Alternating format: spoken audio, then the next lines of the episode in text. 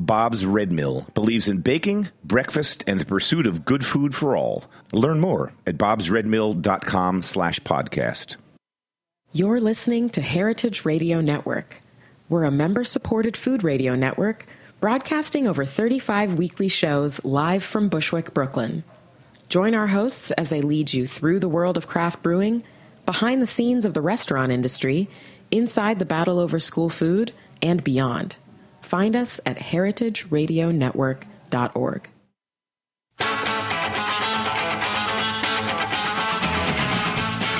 Greetings and welcome to Animal Instinct here on Heritage Radio Network. I'm your host, Celia Kutcher, also known as the Food Healer, and I'm really excited about today. I can't even tell you, I'm freaking out here in the studio in Roberta's. I have Frank Grasso, who's a professor of psychology and the director of the Biomimetic and Cognitive Robotics Laboratory at Brooklyn College, here with me in the studio, which is always super exciting and we're talking about one of my favorite things, and it's giving me goosebumps just thinking about it. We're going to talk about octopus and how intelligent intelligent they are. Apparently, more so than me at the moment.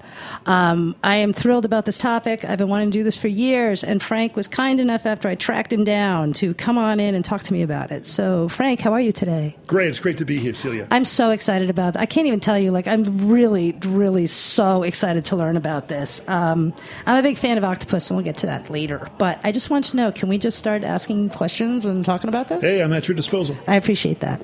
So, I want to start out with basic questions about octopus because I don't think many of us really know. Like, what are they most closely related to? Well, they're they're kind of mollusk, which means okay. they're closely related to clams and snails and things like that. But they are just like clams and snails on steroids. They are just so much more sophisticated yeah. that it's really hard to see the resemblance. But at the cellular level, like at those really basic kind of things, yeah. they're the same kind of tissue, different from like us in terms of the basic tissues, but brains and bodies and the ability to manipulate the world just astronomically bigger and much faster. Wow. So, I mean, this is, I feel like really stupid about this, but is there any relation at all to spiders since they both have eight legs? Yeah, no, there, there isn't a relation. Well, there's a relation for everything if you go far enough back. Okay. Right? But uh, spiders, in fact, are remember the groups like arthropods, and mm-hmm. they have hard outer shells, right? Okay. And the exoskeleton. Yeah. This, the cool thing, one of the really cool things about the cephalopods, which are you know octopuses, cuttlefishes, and squids, uh-huh. they don't have any skeletons. They're just soft they don't? tissue. Yeah, no no skeleton. Well, the cuttlefish has a cuttle bone, but they oh, don't yeah. they don't use it like uh, like we do with our arms that have bones mm-hmm. in them. Mm-hmm. So arthropods have uh, you know skeletons on the outside and right. muscles to move things, and then humans have bones on the inside with muscles around the outside to move their limbs and move them. I'm gesturing here in the studio that nobody can see about how these things move, right? Octopuses don't have any bones. They just have the muscle and some connective tissue, so they can just reshape themselves in any shape they want within some limits. Yeah. Right, right. Yeah, yeah. And so, how long have they been around? Well, the the uh, original uh, cephalopod, which mm-hmm. is that group that they belong to, goes back around 505 million years. Wow. Long time before we were the twinkle a twinkle in the eye of, wow. of anything. And the first octopus itself goes back around 200 million years. Wow. Yeah. Yeah, they had, and they were full blown octopuses back then. It's really? been really exciting recently because a number of uh, fossils have been found. You know, it's difficult to have fossils of soft say, tissue, yeah. but they found them and they have suckers, they have the eyes, they no have the full blown everything that they need to have way back then. Again, before we were a twinkle in the eye of anything. That's wild. I mean, you would think with just with evolution that they'd be different, you know? Right, right. Well, they, there are a lot of different kinds of uh, of cephalopods. I mean, they're all over the ocean. Yeah. And uh, you know, there are twenty five hundred different species. My God. And they all follow this basic kind of body plan, you know, soft mm-hmm. parts, big brains, mm-hmm. good senses, ability to interact with each other in the in the environment, really mm-hmm. complicated ways. Uh, there is evolution. There's a lot of variety, and I guess you know the idea that the arthropods. There are many types of arthropods. Yeah. There's this famous quote about the arthropods, right? Mm-hmm. Uh, there was a debate about evolution back in the 1800s, uh-huh. and uh, um, uh, a cardinal asked defender of evolution, Huxley, he said, what, what, has all your study of evolution led to in terms of your understanding about the mind of God? Mm. And the guy replies, he had an inordinate fondness for beetles. Because of course there are just so many species of beetles, right? Yeah, I always crack up when I hear that story too. I think it's wonderful, right? So, so there's a lot of species diversity out there Yeah. in the world, and and octopuses and cuttlefishes and, and nautiluses and all of these sort of cephalopod species Mm-hmm. are incredibly understudied. They're incredibly complex, and uh, there's so much to be learned, which is why I, I study them in my laboratory, and, Yeah. and why uh, a handful of people around the world have been intensely studying them. There's just so much to learn. We know so much that's just amazing. It's just just like a tantalizing little indication of Yeah. what we can begin to learn. Wow. Yeah. And so, are they literally all over the world? So um, they have a, a really important limitation, Mm-hmm. and that is they're only in the ocean. Okay. So if we look at, and, and they're found all around the world. They're found in the Arctic and Antarctic They are, okay. oceans. They're found in the deep sea. They're found in the shallow ocean. They're found in the Mediterranean. They're found in the Indian Ocean. Mm-hmm. Wow. They're found everywhere where there's seawater. But in you know in the history of our evolution, Yeah. uh, the fishes made their way uh, into freshwater. Yep. And then they made their way uh, from freshwater onto land, becoming Mm-hmm. amphibians in the whole. But uh, octopuses and all, there are no freshwater cephalopods. And I'm shocked, Yeah, actually. it really is surprising, and there's not a good scientific explanation for why. It's just an observation right now. That's really interesting. I wonder if they can even survive in fresh water. Well, they can't, and and so you know Makes it would sense, be it would obviously, be if yeah. be in there. Sorry. yeah, yeah. You know, like you put a freshwater fish into saltwater, it, it Yeah, dies pretty quickly. And if you do the same thing with a saltwater fish in freshwater, it's it's probably pointing to something. And and I think you know if we're afraid of uh, of intelligent species surpassing us, maybe it's a good thing that the right. cephalopods haven't found their way um, to the threshold of terrestrial existence by going through the uh, freshwater route the way our ancestors did. So, quick, just simple. Do all, I mean, I hate these broad questions for something that has, you know, 200, 2,500 different kinds or something like that. But do they all basically eat the same things?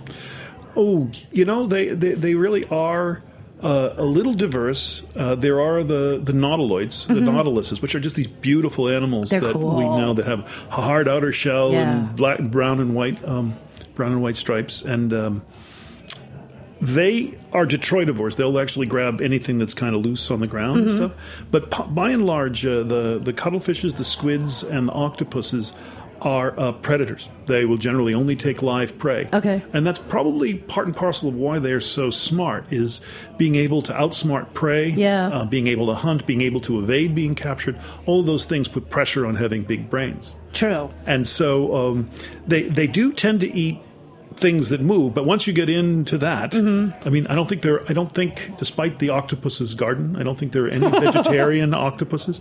Um, What about the cartoons like back in the day with the octopus that could like pull open the clamshell? Like, well, is that's that, true. that- really? Oh yeah, they're Cool. incredibly powerful, and um, they they uh, they can do that because they have these suckers on their arms, and their arms are all muscle, and so Wow. when they um, uh, the suckers attached to the clamshell, uh, the clamshell is. Uh, is very, very rigidly held. And I can tell you a little bit more about how strong those, those suckers work. But the animals are capable of just ripping the thing open. Wow. But sometimes they come to a very, very big clam, which uh, will kind of resist them. And then they have this interesting behavior that my friends, um, uh, my, my friend uh, Roland Anderson studied at the, at the aquarium in, in Washington and Seattle. They will actually grab the shell, and they're just very patient, and they will drill a hole through the shell Oh, wow. with their beak right over where the adductor muscle is, the thing Oh that God. holds the two valves of the clam together.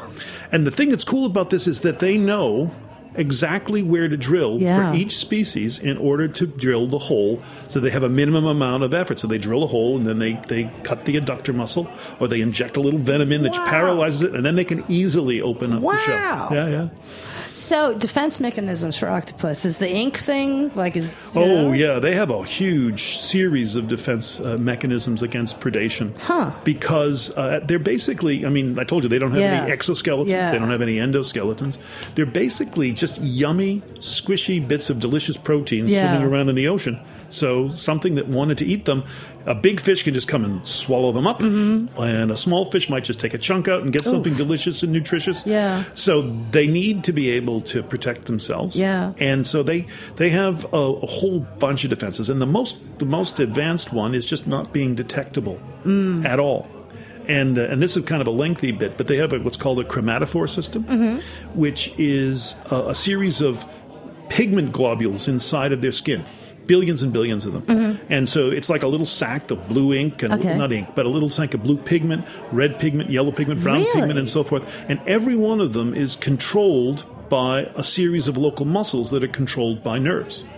And so the muscle, the neuromuscular connections, the neurons that Mm-hmm. come out of the brain that connect to the muscles can pull. And here I am again gesturing in, in the studio, but you can imagine it was like a, a little sack with some strings on it. And you just pulled those strings, and then it goes from being a little dot to being a, a flat disc Oh, of, cool. of red Okay. pigment or blue pigment or yellow or green pigment.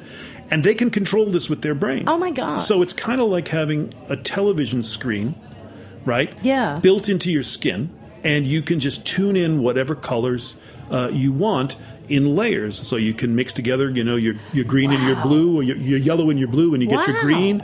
They they can do that. Uh, you know, with their with, with these these muscular systems, these chromatophore systems they have. But they can even do it on things like texture.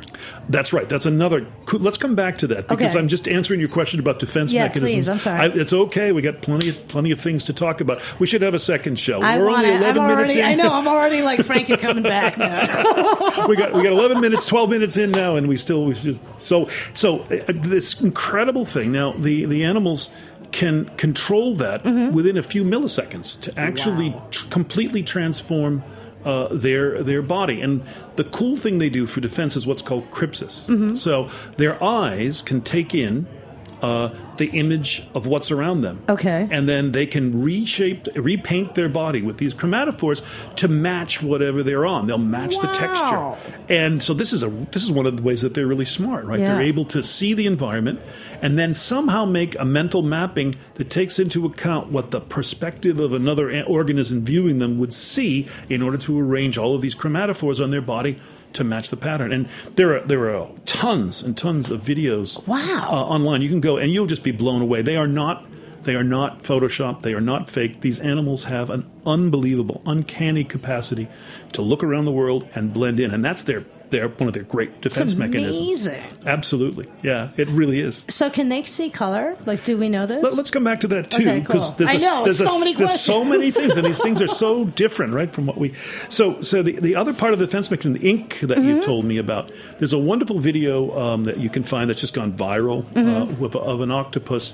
Uh, being startled by my friend Roger Hanlon, and Roger Hanlon was a diver, and he approached this octopus Mm-hmm. who was on a patch of a patch of uh, algae. Okay. Okay. So the thing is, the other thing you said is that, that they can reshape their skin. Yeah. In this video, you can see not only do those those muscles control the chromatophores, there are ones that will reshape the surface of the skin to match the visual texture of the thing they're on. So this animal is on this patch of algae, which is like a clump, kind of like a bush, Yeah. you know, and the animal is attached there, and you have no looking at this, you have absolutely no clue that it's there. Wow. Right?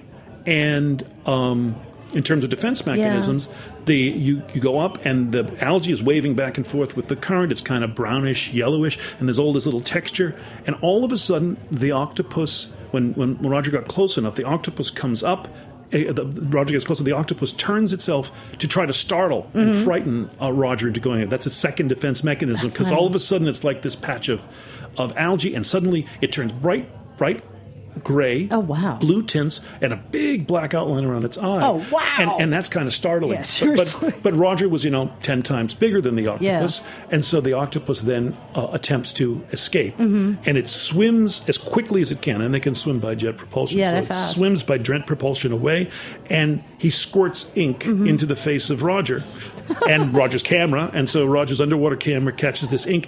But that might be enough to be able to confuse a, a, a predator trying to track the trajectory because that octopus, remember, in just a few milliseconds can match whatever background it needs to find. So if it distracts with the cloud and then swims, I don't know, 10 yards away Yeah. and then just drops down and matches the bottom, Yeah. maybe the predator's eyes don't follow. That's a great defense mechanism, right? That's wild. they can avoid being eaten. This whole crypsis thing and a series of strategies following, well, following what we call Endler's uh, defensive strategies Mm-hmm. for, for, for predation, which we don't need to worry about right now. Sometimes the professor comes up more than the conversation. Hey man, this is I am like loving this. Are you kidding? I'm all over this. It's like just keep talking, babe. This is great. It's I mean, it's the type of thing with the octopus too that it's I mean, I dove for years in the exact same reef, in the exact same beach, in the exact same ocean, to the point where I knew these reefs like the back of my hands, and I never saw an octopus, and now I know why, and I feel a lot better about it. Yeah, yeah, but you do have to go to places where there are reefs. We said, are they everywhere in the ocean? And, Yeah. and I said, yeah, but there, there are places like New York where we actually don't have octopuses, which is kind of Mm-hmm. That's kinda kind of sad. kind of sad for me in particular because I have to get mine from other places Yeah, uh, really. around You the world and have them flown into my laboratory and so forth. you just yeah. can't like stick it in, you know, go to the river with a little, or not even the river. I mean, go Yeah. to Coney Island to pick some up. Those would be pretty freaky, though. Sure. I mean, my God, I don't, I don't know if you want to do that. All right. Well, we are in a awesome discussion about octopus and intelligence. I'm talking to Frank Grasso. We're going to take a quick break. We'll be back in about a minute, minute and a half.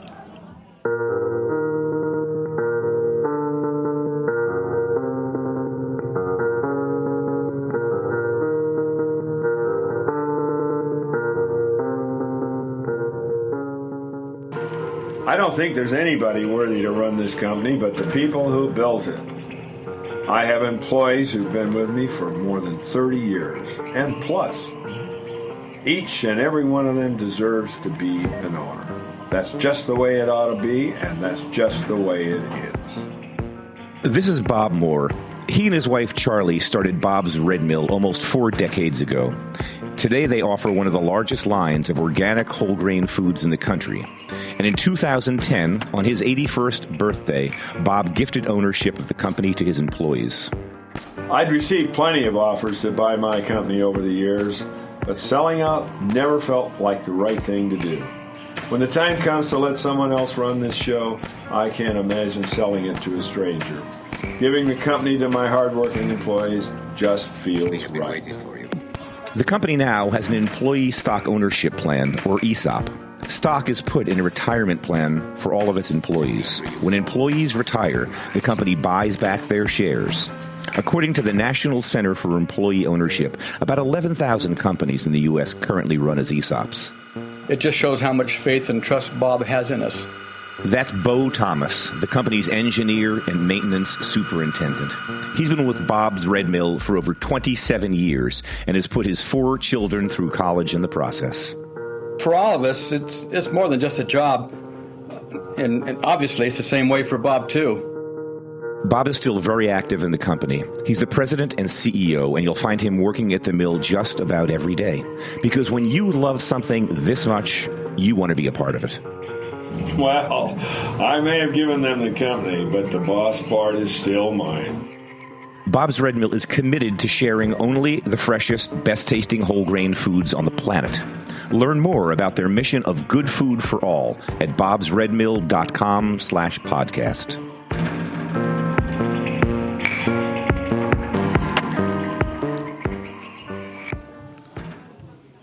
And we are back. I am talking to Frank Grasso, and I'm totally freaking out because octopus are amazing, and he knows all about them because he's a professor of psychology and the director of the Biomimetic and Cognitive Robotics Laboratory at Brooklyn College.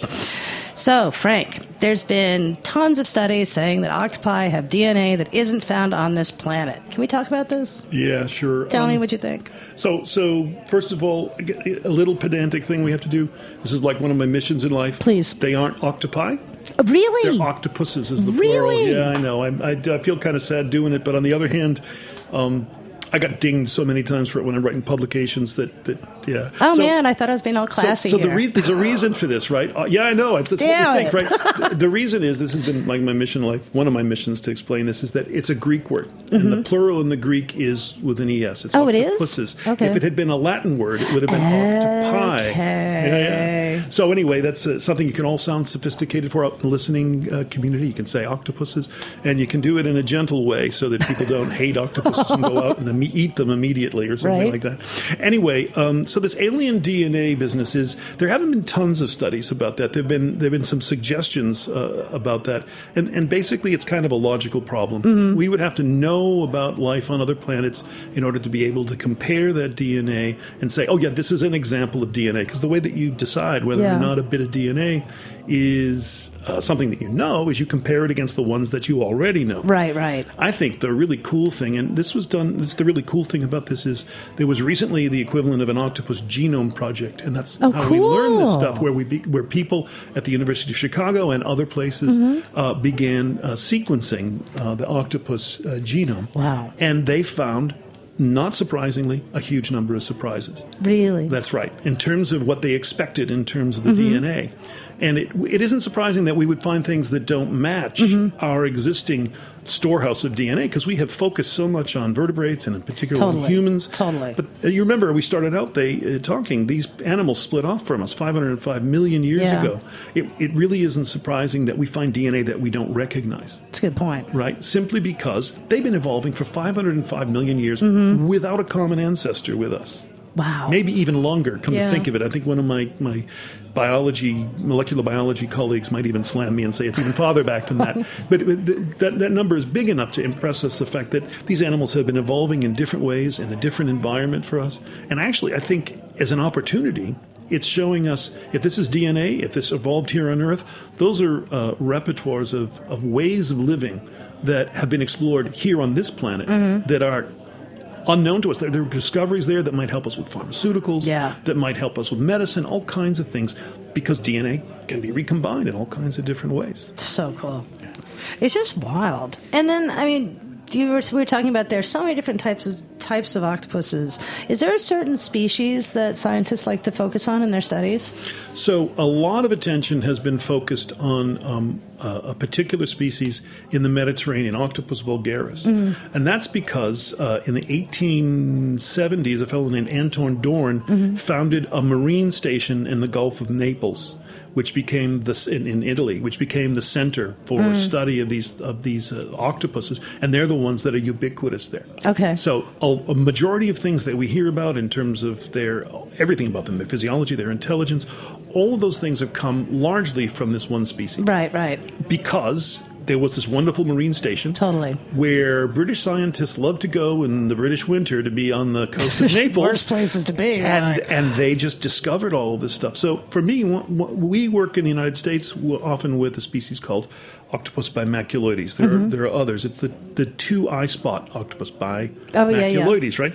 And uh, so there are possibilities that, that these animals are smarter or dumber, and I'm using those words very loosely, Yeah, yeah. than Octopus vulgaris. The thing is, we haven't studied them Mm-hmm. as much. But they are similar. There also is the Pacific giant octopus, which is a wonderful animal that grows up to be, you know, 90 kilograms and lives off the coast of British Columbia and Northern California around Washington. And like, how big is this thing physically? Uh, so the, if you take a really big specimen, you can spread its arms out, you know, um, to maybe six, eight, maybe even ten feet. That's substantial. and and it's if you think about ripping apart that little clam. Oh, my God. These things are so strong, so powerful.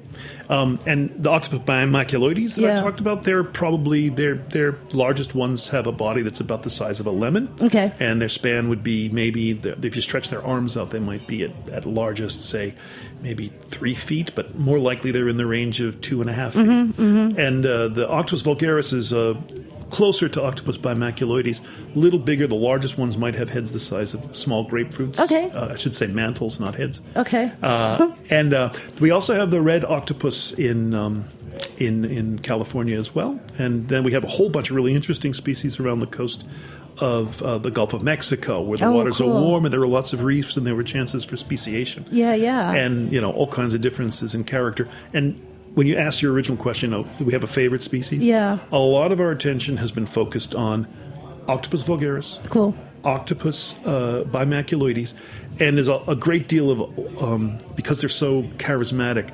Um, the Pacific giant octopus gets a lot of attention in, in uh, aquaria and so forth. Oh, okay. And also at places like Disneyland and stuff like that. Right, right, right. So that oppor- that brings them um, into you know uh, access for researchers. I've studied the, them at. Uh, the Seattle Aquarium on Oh, occasion nice. because they always have them there and stock Nice. and so forth. Uh, but the real point that I wanted to make about this is there's opportunities for everybody to learn from this because there are 2,500 species of cephalopods out there, and Yeah. we're studying three of them, and there are probably I don't know at most at most hundred people in the world Really? that are knowledgeable enough to be able to study them and with their resources. And I could probably count on my on my hand, you know, the number of people that are you know actively uh, supported in in, in, in, in terms of uh, research funding and so forth. Well, I got to tell you, it, it was it took a lot of time to find you. You know, it's really interesting because some some animals, it's like you know, I'll, I'll start researching an expert, and it's like you know, a million people come up, and others, it's like there's two. Yeah. And octopus has been, I mean, this has been going on. I've been looking for someone now for about a year and a half, so I, that's another reason. And I was right here in. Brooklyn. I know, Just down the street. yeah, teach me. I'm sitting here like looking all over the world and like you know Australia, New Zealand, and all these you know, Africa and exotic locales. And it's like Brooklyn. It's like, Brooklyn, the center of the universe. I know we have Right everything here. including great pizza. Seriously. Yeah, yeah. Yeah. Shout out to Roberta's, which we're going to eat shortly, which I'm excited about. So, little story. I was diving in St. Lucia a couple years ago and had this unbelievable experience where I was snorkeling and I was snorkeling I wasn't I wasn't in deep water it was only about eight feet and there was a cliff to my left to my right and so and it, it wasn't like you know, this wasn't like fantasy diving. This is like where the tourist goes. Like the reefs were sick and it was miserable, but still we were out there. And I was snorkeling. I'm looking down. I look up and there's a little cuttlefish. He's probably four inches long, right in front of me in my eyesight, and he's kind of like floating around, like hi. Then I look down again. I look back up, and then there's three of them, and they're equally spaced, and they're like literally on a horizontal line. So I was like, that's weird. And I look down again. I look up again, and then I realize that there is a line of these things like like a ruler, like a plumb line of cuttlefish as far as I could see. And I was like, this is really weird. And then I wound up turning around for some reason, and they had all formed a circle around me and started flashing all these unbelievable colors. And I looked down again to make sure I wasn't going to hit anything. Looked back up, and they're gone. And it was like one of the most unbelievable experiences I've ever had. So, for the listeners out there, if you guys have had any funky octopus experiences, please put them on the Animal Instinct page on Facebook because I'm dying to know about other people's experiences.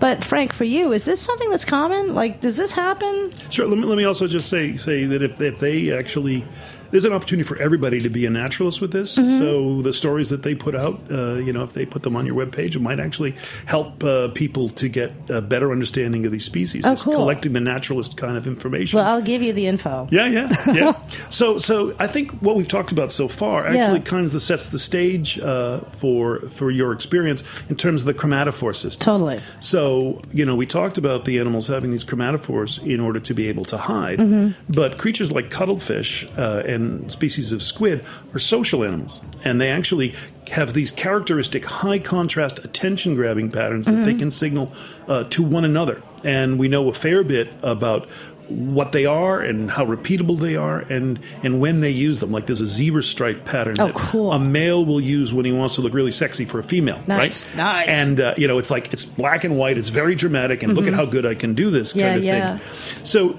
part of what you were talking about was uh, was that uh, is that they have a chromatophore system. They have that neural control over it that they can control every single pixel literally on their body, all the different colors Yeah. to produce a pattern. But the other thing is like, why did they come up uh, to you? Yeah, totally. Right?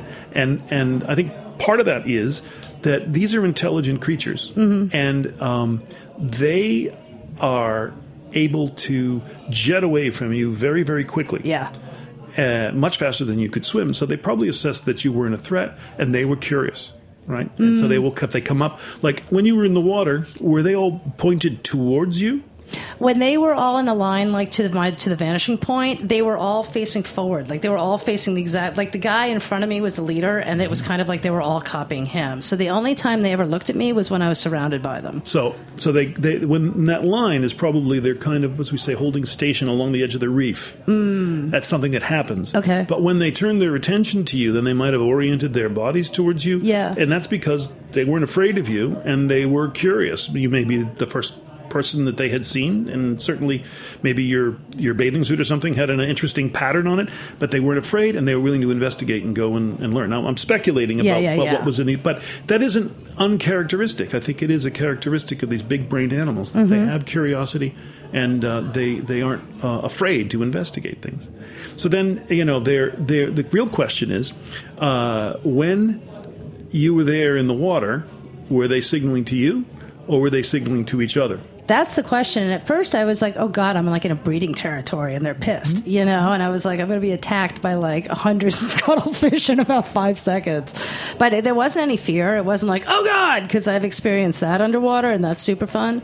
But it was just this, and it wasn't like I would love to say like it was this magical moment in terms of feeling and stuff. And I mean, it was so quick that it was unbelievably magical and it was amazing, but it wasn't like while it was happening, like, oh my God. Like it took a while afterwards to be Yep. like, holy shit, this just happened. I was surrounded by a school of cuttlefish and they were super cool and changed colors.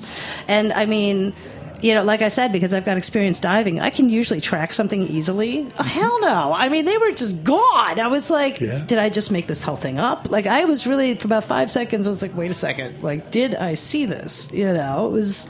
So you remember the story I told about Roger and the octopus, right? Yeah. Well, the same kind of thing probably happened to you. They they're jet propulsion. They can go very very quickly. Yep. They can move very very quickly away from you and then blend in. So when you saw just the one cuttlefish, they were probably all around you. Exactly, exactly. And they just blended in with good crypsis. So cool. And then they came to investigate because they were, you know, not they were curious. And then when it was time to go, they went away. It's just wild. I mean, and then we were talking before the show about there's this, I don't know the octopus's name, but um, he was in a lab, and across the hall from him was a fish tank. And the octopus figured out his keeper's um, schedule. So you know, the keeper would come in, feed the octopus, go feed the fish, la la la, everything's fine. And then the scientists are discovering that there are fish missing. And they finally figured out that the octopus was actually climbing out of his tank, going across the hall, going into the other room, climbing up and eating these fish to the point where they actually had to put locks on the, on the tanks. I mean, this blows my mind that they would even be willing to like get out of the water. I mean, is this something that happens all the time? Like when you're researching this, is this kind of like one of these things where you're just researching like juvenile delinquents when you're not in the room? kind of? Well, yeah, there's, there's a bunch of really interesting parts to that story, and I know that, that, that story very well. It took place at the Monterey Bay Aquarium. oh, cool. And uh, we uh, have very good controls at Brooklyn uh, where we keep the animals inside of really like child-proof safe Mm-hmm. uh, aquaria where they can't cut themselves or anything, but they're also like sealed in so that the animal just can't, Yeah. uh, you know, get out. Because if it were to get out, it might not be able to get back in Yeah, and hurt itself, and that's that's that's really bad. So um, at the Monterey Bay Aquarium, they had one of these Pacific giant octopuses. Oh my gonna- God, it was a big one It was doing a this? Pacific giant Octopus. Oh my god. And so the story is a, little bit more uh, detailed uh, than that, in the sense that what was happening was these they had a they, Monterey Bay Aquarium is a beautiful big Yeah, place. cool. Anybody who can visit it should go there. I love the wave tank there, where you can watch the kelp forest go back and It's forth. and all- yeah, yeah. It's it's a magnificent with great displays, Mm-hmm. and they had a big tank which had salmon in it. Big salmon. I'm holding my um, arms up again in, in, in to show how big they That's are. big. That's How- like four or five feet. yeah, yeah, well, I don't think my arms span five feet, but uh, but yeah, like they're they're big, That's big. like the ones you'll see being thrown in um, Pike's Market Yeah, in yeah, Seattle. yeah, that that, yeah. that kind of size of fish, and they were disappearing. Oh my god. And you know, one, two, and they were literally there was no trace of them. and so so the night watchman was getting blamed because they were Oh, watching it all through the day. And so the night watchman said, "No, I'm not stealing," and he was afraid he was going to lose his job. Yeah, seriously. So he spent the night watching this tank. He stopped doing his rounds this night, and he watched the tank. And uh, what he saw was an octopus come down from the ceiling, What? yeah, down from the ceiling into the tank, grab a salmon, and then go back up into the ceiling. Okay, and it was a Pacific giant octopus. Yeah, one of those huge ones. So this animal eh, had uh, had uh, figured out how it could climb up out of its tank, which didn't have one of the BC the BCR. That's my name, my lab's name, but Brooklyn College. Uh, Anti-escape tanks, Yeah, yeah, yeah. Because it would be hard to keep a ninety kilogram animal into a tank anyway. God. But it would go up to the ceiling, push aside the ceiling tiles. No way. Then it could grab with its arms and suckers into the ceiling, pull itself up, and then it would crawl. This thing was going to the ceiling. you know how there's that, that space between, right? And so then it would go and it would go and lift the tile where it, it needed to go to get into the tank. Unbelievable. And then go back down. And then, and I was, yeah, I was just talking with a colleague uh, at dinner a, a couple of nights ago, and he didn't believe this either. But it is documented, and I know the people who were involved. And and and instead of thinking about how how much the octopus knows, there's a really good set of explanations for this that have to do with their their natural history. The fact that the animal can do this is, is really amazing. It's crazy. So so the thing is, the animal would take the food up into the uh, up into the ceiling space, put the tile back in place, and then it would it would eat the um, the salmon up there and then return to its tank. I kind of love him. Now we yeah, well, it's an amazing animal for sure. And and the thing is that. Um, that uh, you know the animal wasn't plotting to get Yeah. away with a crime. This is uh, it doesn't. Animals tend not to eat near where they live, Mm-hmm. and it, it wouldn't bring the food to its own tank. And it's a nocturnal animal, so it would naturally Yeah, go yeah. hunting at night. And uh, I think one of the really interesting cognitive things is how did it learn where to be able to go? We can imagine this animal may have explored a lot Oh my God, in that ceiling and gone anywhere. Unreal. So so yeah, so there's that there's that uh, that story uh, uh, that is the one example, and there are similar examples in other other places, but not as dramatic as this one in mar- uh, other marine It's like. Mission Impossible, you know? Yeah. It's like something out of like a 70s movie show or something. but completely within the capabilities Crazy. of these animals without thinking that like they're thinking about people or anything. Yeah, yeah. This is just an animal going and saying, "Oh, this is a wonderful place where I can fish for salmon." Totally, and the fish are great. Take the take the salmon out, eat them, and then go back and and so forth. Yeah. it's so crazy. yeah. So, like, what in your research? What are some of the things that have happened that have just like surprised you and like knocked your socks off? Hmm. Well, you know, uh, I guess I've been telling all the really, really great stories that come from the field that, that aren't aren't my own my own work. And being a scientist, I tend to be a little more pedestrian, Mm-hmm. unfortunately. So, you know, we try to get uh, something we can test and test a hypothesis and so forth. Yeah. But um, we we did these studies where we would uh, put an octopus into uh, a, a tank where we had a Y maze inside of it that only its arms could reach into. Uh-huh. And um, it would not be able to see inside, so it had to explore with its arms to decide which side of the Y would have the reward on it, Hmm. and so forth. And so we would be able to film this through the tank and see how the animal explored. And um, the octopus didn't do it the same way, you know, twice. Really? This is a surprising thing. The animal has eight arms, and it has suckers all along the length of its Yeah. arms. So once, once, it, when it wants to reach in and grab that delicious little goodie, it can do it left-handed. It can do it second left-handed, fourth right-handed, right. They tended to prefer their forward arms, and then they can use the tip of their arm or the base of their arm. funny. And and there was really just this idea that the animal would learn where to go, but it would had this complete flexibility in terms of the choice of the mode of doing it. And I guess maybe quoting Zaphod Beeblebrox, you know Zaphod Beeblebrox from The Hitchhiker's Guide to the Yeah, Galaxy, yeah, right? yeah. So like uh, plus ninety nine points for style, Seriously? right? Zero points for consistency. yeah, yeah, and then like nobody was, they didn't know anybody was watching. It wasn't like he was showing off. Yeah, exactly, exactly. I'll, t- I'll tell you another uh, one of those amazing facts that, that people don't know. That's uh, it's incredibly important in the study of octopuses. They only live a year.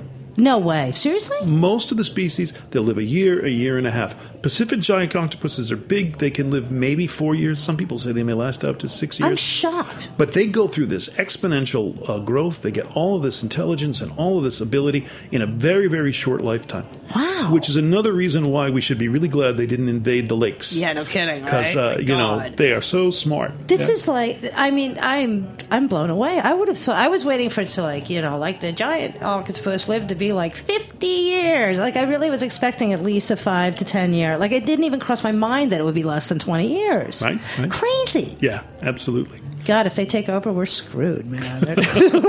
Like everybody be really nice to octopus because they could really do some damage to us. so, I mean, this is. I interviewed someone and I asked them how smart they thought an animal was, and they said that they're as smart as they need to be. In terms of octopus, I feel like it's. I, th- I feel like it's a fair question. Yeah. You know what I mean? So, like, how smart do you think these guys are after you've studied them? So I think that the person who interviewed gave you the, the, the, the right kind of answer. I think it's a great answer. because we really don't have a yardstick for measuring octopus intelligence. Yeah. We're good at mus- measuring human intelligence. Yeah. But if we want to look at the success of the animal in, in being able to have a really complex behavioral repertoire, Mm-hmm. like a Swiss Army knife that's able to take out whatever tool it needs in terms of Mm. its behavior, the octopus is, is very, very smart. And we don't know the extent to which That is the flexibility of its body, like I illustrated with. Yeah, the, yeah, yeah. the- that can you do solve the same problem in so many different ways? Which, by the way, is what we do. We call Yeah. that redundancy. So, like if we're coming up to our uh, a home and we've got two bags of um, of groceries, Mm-hmm. uh, and our arms aren't free, we could instead of using the doorknob, we could use our elbow to Yeah, open it. yeah. We could use our knee. They just have many more degrees of freedom to be able to do that. So that intelligence might be because they have this incredibly flexible body that presents them with so many Right, alternative right. solutions. But then the problem becomes. Well, how do they choose amongst them? They have to be smart to be able to do that Yeah. and to formulate those strategies. And then when we look at their behavior, we see that their choices evolve over time. There's just these tremendous learning capabilities that they have. Uh, for example, an octopus can learn to remove a jar lid from Mm-hmm. a jar, right? Glass jar, ordinary screw on lid. They can learn to remove that lid. Students in my lab are doing that right now, Mm-hmm. studying how they.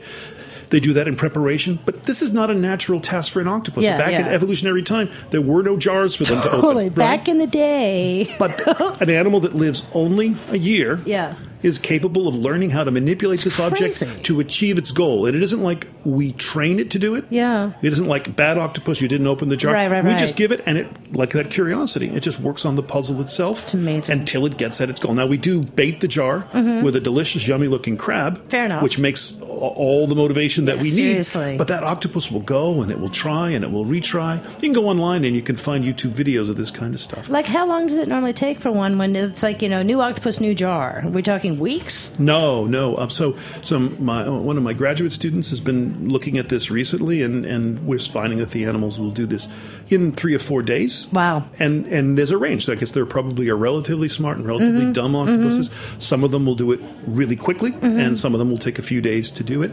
And these are still kind of mushy numbers. Yeah, yeah. But we do know that they can do it, you know, within a few days for sure. It's amazing. God, this has gone by so fast, Frank. I need you back here because this is like I feel like I'm just teasing everyone, including myself. This is there's so much information to know about this, and I'm I'm, I'm still like on my tiptoes listening to everything. You know, it's it's great that you do this show to bring all this stuff out to the to the community. You know, here in Brooklyn Thank and you. everything. Yeah, yeah. Thank you. I mean, for me, it's you know, I I'm a obviously a big big fan of the animal world, and I can't do rescue. I'm not one of those people. I'm way too thin skinned, and so this is my way of kind of helping out the animal kingdom by educating people, and you know, maybe making a fan of you know a new octopus fan of someone who's never liked them or something like that. So you know, that's what I like to think. So, so can I just uh, put a little Please. uh, a bit in here about some, one of my f- favorite cephalopods? A colleague of mine, Jennifer Basil, Mm-hmm. at Brooklyn College, studies the other cephalopods, the the, the nautilus. Cool. And these animals have been fished almost to extinction for their shells. Yeah, yeah, They are inedible. They've been fished, and so No way, really? Recently, she and other scientists have managed to get these animals listed with CITES, right, Awesome. which is the, the, the, the protection system. Awesome. And uh, this is a huge step forward because we're on the verge of losing Yeah. uh, these species that could teach us so much in terms of the genetics we Yeah. talked about, in terms of the behavior. We don't know how much we're losing in terms of the octopuses as well, Mm. and all those other species. Uh, like the cuttlefishes and the squids, because we're not in the water all the time observing Mm-hmm. no them like you were, right? Yeah. And um, we're just not in that position to observe. We don't know if we need to protect them. And so I think you raise this business, you know, that the, the way that we judge this, and I'm the way that we judge this is whether or not the fishing boats are bringing in fewer and fewer Yeah, yeah, octopuses. yeah. But we don't know, you know. Uh, Well, and since what they we're losing so in terms of well, you species, know. and we don't really know how to tell them apart. That's the thing that I was wondering too about if they're endangered or not. But I mean, it's I mean this sounds hilarious, but it's like, well, they hide so well that who knows? You know, I mean? Exactly. exactly. If you have somebody going out and trying to count them on the ocean bottom, you're going to be missing many of them, or they just might not be there. Yeah, yeah, yeah. You know, we know. This has been crazy, man. So, for anyone that's out there that wants to know more about this, are there any sites or books or things that you recommend? Sure. Um, there was a, a kind of a high end book called Cephalopod Cognition, which just came out uh, this past year. Mm-hmm. Oh, I'm all over which it. is which is a uh, an- an academic book, Mm-hmm. but also Katherine Courage has published a really interesting book about about octopuses. That's a more public interest Cool. type of book. Cool. And my my friends Roland Anderson and Jennifer Mather just published a book on octopus, the self soft intelligence. This was a few years ago. The last two are really accessible public books, and the Mm-hmm. Other one is hardcore, up to the minute intelligence. Awesome. Right. Frank, thank you so much. I have I've had a blast. I'm so, I really have. been fun This for me too, and I'm looking forward to that pizza. Dude, you're getting pizza, and I'm, I'm dragging you back here. We're doing this again. Even if you don't want to, I'll get you on the phone and just harass you until you're back in here. so, everybody listening, thank you guys so much for tuning in. Um, next week, I will not be here, so we'll be playing one of the greatest hits. I will be thinking of you guys from The Daily Show. So, very excited. I've never been there. This is why. I'm sorry. I love you guys, but hey, I got free tickets, so I got to do this. I will be back in two weeks. Uh, up until then, I hope you guys have a great time. Hope everything's good, and take care.